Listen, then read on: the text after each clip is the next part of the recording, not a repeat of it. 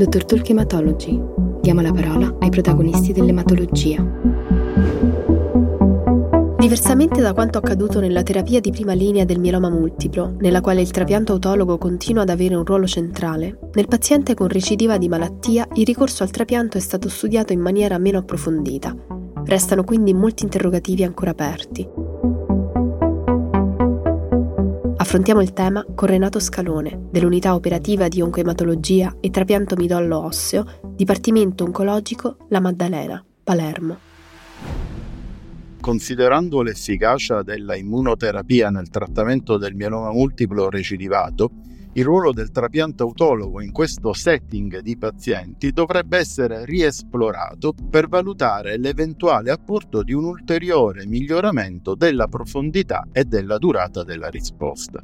Tuttavia, parlando di trapianto autologo nel mieloma multiplo recidivato, emergono alcuni interrogativi cui è necessario dare risposta e più precisamente si dovrebbe stabilire quando adottare questa scelta terapeutica, come reindurre il paziente, quale regime di condizionamento adottare e che tipo di terapia utilizzare dopo il trapianto autologo. Il tempo migliore per adottare questa scelta terapeutica è senza alcun dubbio alla prima recidiva, e ciò per diverse ragioni. Ridurre la probabilità di emergenza di cloni resistenti, ridurre il rischio di tossicità cumulative, ridurre l'incidenza di nuove comorbidità.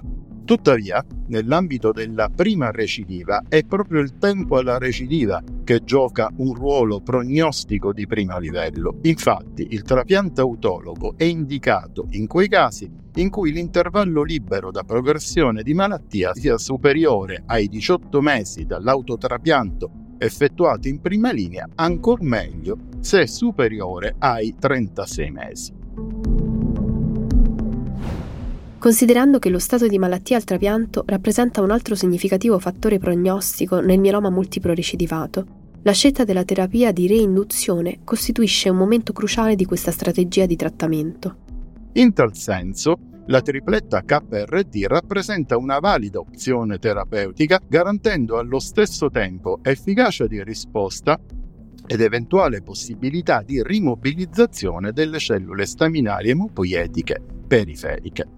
Come riportato da Tilmon e collaboratori sul bone marrow transplantation del 2023, in un'analisi retrospettiva di 51 pazienti trattati con KRD, la overall response rate prima del trapianto risultava del 96%, con una risposta pari o superiore alla very good partial remission dell'84%, che dopo il trapianto diventava del 98% con una progression free survival mediana di 29,5 mesi e una overall survival mediana non raggiunta. Tali dati hanno in effetti confermato quanto già precedentemente riportato da Bersch e collaboratori su Cancer del 2021 riguardo l'impiego di KRT come bridge al trapianto autologo di salvataggio in 44 pazienti, dove la overall response rate prima dell'autotrapianto era del 77%, con una risposta pari o superiore alla very good partial remission del 57%, che dopo il trapianto diventava del 70% con una progression free survival mediana di 23,3 mesi e una overall survival mediana anche in questo caso non raggiunta.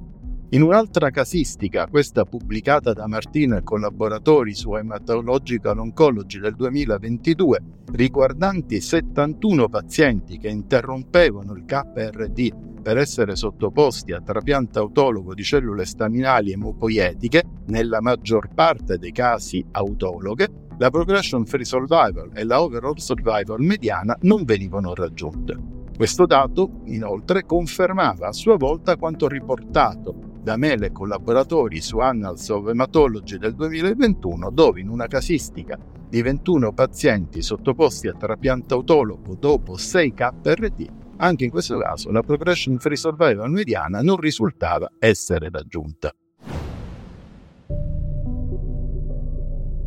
È necessario tuttavia considerare che la natura retrospettiva della maggior parte delle analisi effettuate nell'ambito dell'impiego del trattamento autologo come salvataggio post-recidiva lascia aperte alcune tematiche.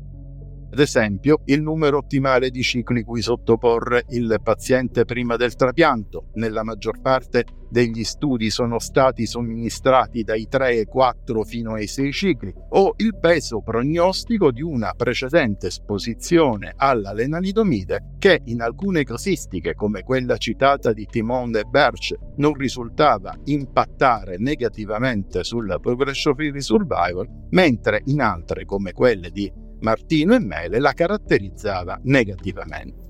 Per quanto riguarda invece il regime di condizionamento da adottare in un trapianto autologo effettuato in un paziente con mieloma multiplo e recidiva, il Melfalan alla dose di 200 mg m2 continua a restare lo standard internazionale di riferimento. Infine, la strategia terapeutica post-trapianto rappresenta un altro importante punto di discussione per i pazienti affetti da mieloma multiplo sottoposti a trapianto autologo di salvataggio. Pur con le limitazioni derivate dalla natura retrospettiva degli studi, nell'analisi univariata da Timon e collaboratori, la terapia di consolidamento e mantenimento post-autotrapianto di salvataggio non risultava avere un impatto sulla progression free survival, contrariamente a quanto riportato da Berch e collaboratori sia in un'analisi univariata che multivariata. A mio parere, e come anche riportato da Melo e collaboratori, nell'ambito dei pazienti reindotti con il KRD e responsivi al trattamento, il proseguimento della tripletta nella fase post-trapianto sembrerebbe essere la scelta più opportuna.